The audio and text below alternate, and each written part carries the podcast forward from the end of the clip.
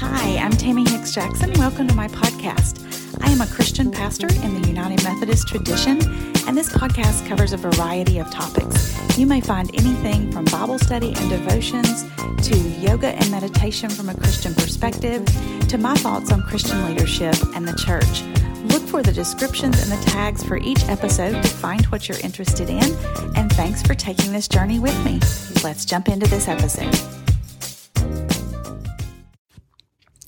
We pick up our journey through Second Chronicles with chapter 26. I'm going to cover chapters 26 through 32. We'll be in the kingdom of Judah and cover the reigns of Uzziah, Jotham, Ahaz, and Hezekiah. In chapter 26, Uzziah, son of Amaziah, is crowned king. He's 16 years old. He's going to continue the pattern of starting well, but not being able to be consistent and faithful long term. It's easy to start well. It's much harder to maintain that consistency and faithfulness. In verses 1 through 15, we see him starting well, and in verses 16 through 21, we see how things go badly. The chronicler here presents the idea that the divine blessings experienced because of faithfulness can actually be the things that lead to the apostasy that then brings judgment. If our character is not up to where it should be, if we don't keep a connection to God, then the actual blessings that God gives us can cause us to stumble. Um, we need that connection to God and faithful godly character in order to be long-term faithful, especially in leadership positions. Uzziah decides that he's going to act as priest. This is beyond his role. He's going to worship as he wants instead of the way it has been prescribed. He's confronted by this and the consequence is that he develops leprosy. The leprosy spreads very quickly and he will remain leprous until he passes away. What that means is because of the leprosy, he will never again be able to go into the temple. So the result of not worshiping as prescribed means that he will never again have the opportunity to worship as prescribed. His son will have to rule in his place because of the leprosy, even though he will remain king, at least in name, for 52 years. In chapter 27, Jotham, Uzziah's son, succeeds him for, um, he's 25 years old when he is crowned and he's going to reign for 16 years. Verse 8 echoes verse 1. Jotham is a bright spot in history. He's faithful, but all of the people are not. So the blessings don't corrupt him, but he doesn't focus on drawing all of the people closer to God, or at least he was not successful in drawing all the people to God. In chapter 28, we see Ahaz succeeding his father, and this dashes away any hope that Jotham may have raised. Ahaz is going to be the high point of wickedness and evil. He's 23 years old when he becomes king, and he's going to reign for 16 years. He is wicked in every way, wicked in all the crucial areas, religiously, politically, and militarily. It even tells us that he causes his sons to pass through the fire. This means he engaged in human sacrifice. He sacrifices his children, and that's usually to the god Moloch, um, one of the Canaanite gods. We also have a story here where some Israelite warriors attack. This is not portrayed as an actual organized civil war battle, um, but as um, maybe a rebellion, just um, something that a few decide to do. But they attack and they win. They take 200,000 captive to be their slaves. But the prophet Oded is going to confront them about this. He meets them on the road. And then we have other leaders concurring with what the prophet Oded says. Now, what I wonder is would those other leaders have stood up and said something if Oded had not, or would they have let this happen? And do they agree with Oded? Like, did they meet with Oded and send him to confront them, or do they only get on board later?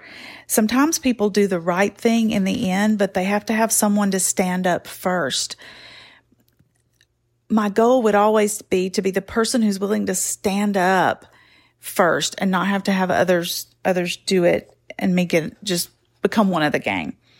Um, so those the other leaders who do finally stand up, they show compassion.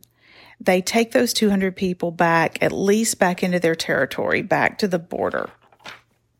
So a great evil is um, prevented. Ahaz is now going to ask Assyria for help, but Assyria is going to refuse. Um, they're getting hit right now from from several sides, from the Edomites, from the Philistines. In verse 19, we see that King Ahaz behaves without restraint. This is especially, he does it in all areas, but especially sexually. Now Assyria is going to join the others who are attacking them. So one, they've been asked for help, but instead of being help, they're going to be part of the oppression. They see an opportunity. Now that they know you're weak, here they come. Ahaz interprets these defeats not as the judgment of God which leads him to repentance.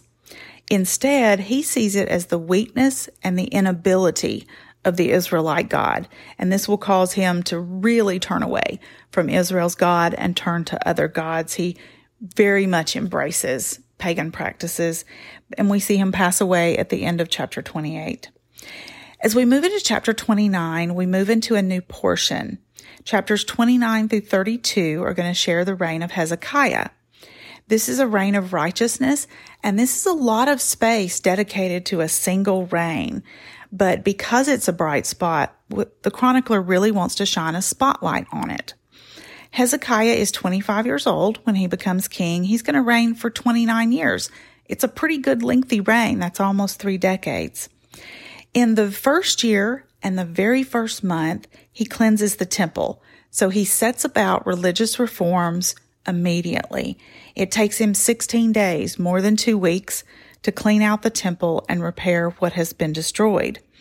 He's going to reinstitute temple worship though it's going to happen with less drama, less wealth, and less ceremony than it has happened in the past. It will be really difficult to ever come back to what it was under Solomon's reign.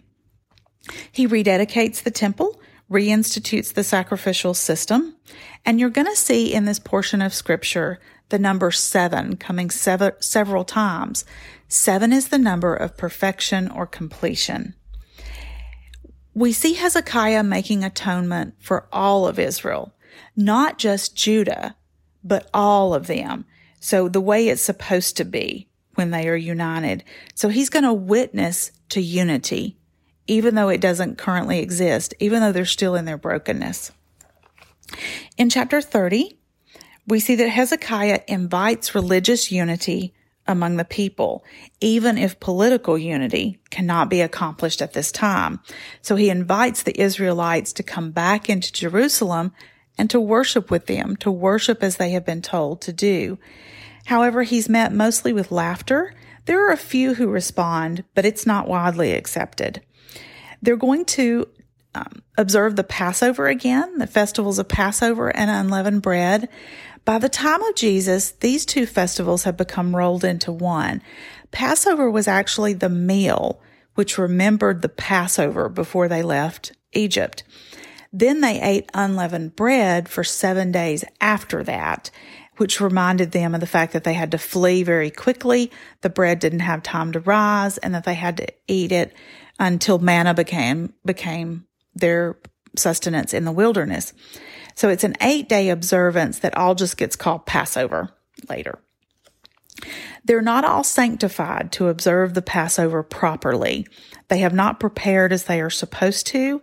And so the king asked God to forgive them, forgive them for not getting it perfect, but to accept that their desire was to please God. They then observe the Passover twice as long as usual. They do it for 14 days instead of seven. And there's a joy here that we sense and a joy among the people that echoes back to the times of David and Solomon. In chapter 31, Hezekiah destroys the pagan shrines. He reinstitutes the sacrificial tithing system, which supports the priests and supports the temple. The king initiates it and then the people follow him. So he inspires rather than compels their obedience. This is always the most effective way. It's always easier to lead than it is to drive or pull people in the right direction. And they discover that when they tithe, there's more than enough. They are blessed economically by this generosity. And many, many people still find that to be the case when they step out and give sacrificially, particularly when they determine to step up to a tithe to giving 10%. They discover that the 90% goes further than they expected it to, and often further than it went before. In chapter 32, if this parallels with 2 Kings chapters 18 through 20, those chapters are condensed here in this one chapter. Sennacherib of Assyria is going to attack. Hezekiah is going to remain faithful. He doesn't become like the Assyrians. He doesn't seek outside military help. He responds to the Assyrian propaganda with prayer and by consulting with the prophet Isaiah in verse 20. We're going to see in the book of Isaiah that this time of attack by Sennacherib becomes a significant event in the life of Isaiah and his prophetic ministry. An angel of the Lord comes and cuts off the opposing army. We aren't told exactly how. We're left to fill in some of the blanks. 2 Kings 19:35 says that 185,000 of the Assyrian soldiers die. The Greek historian Herodotus says that Sennacherib's forces were infested with rats and that the rats chewed up their arrows and chewed up the straps of their armor. This would have been one of the reasons that they wouldn't have been able to fight. This story may have come either from an Egyptian source or from a story that has been attributed to this from Egypt because rats were much more common in Egypt than in um, this particular area, but it's not unheard of. Others say that it was a disease that killed the 185,000. If it was rat, a rat infestation that destroyed their weapons, then they simply flee. There were 185,000 encamped there who flee.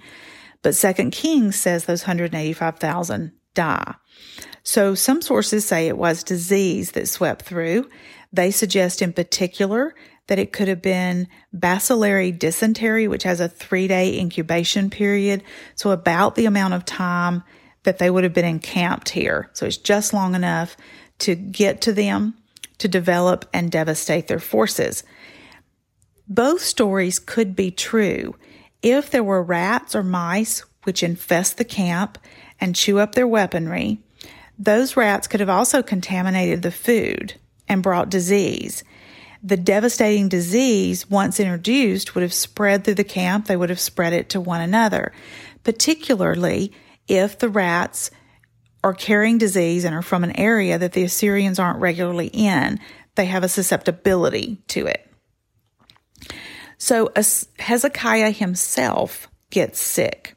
This could have happened when he goes to the camp to survey the devastation to see how they've abandoned the camp. He may have contracted the dysentery there and suffers from it. He prays to God to heal him, um, and God does answer his prayer, but he remains proud. We're not told exactly how or how this is known, but he doesn't respond appropriately in the way God wants. Um, the disease doesn't kill him, and he's not the only one who contracts it either. Um, so I, I think the whole party that went to look at the camp all contract this disease, but it's considered a judgment of God on something that has gone wrong. Second Kings 20 says, um, that the sign was the retreating sundial and that pride was his only response to this. Hezekiah ultimately does humble himself. Um, and then we have a review of his reign before he dies as chapter 32 closes.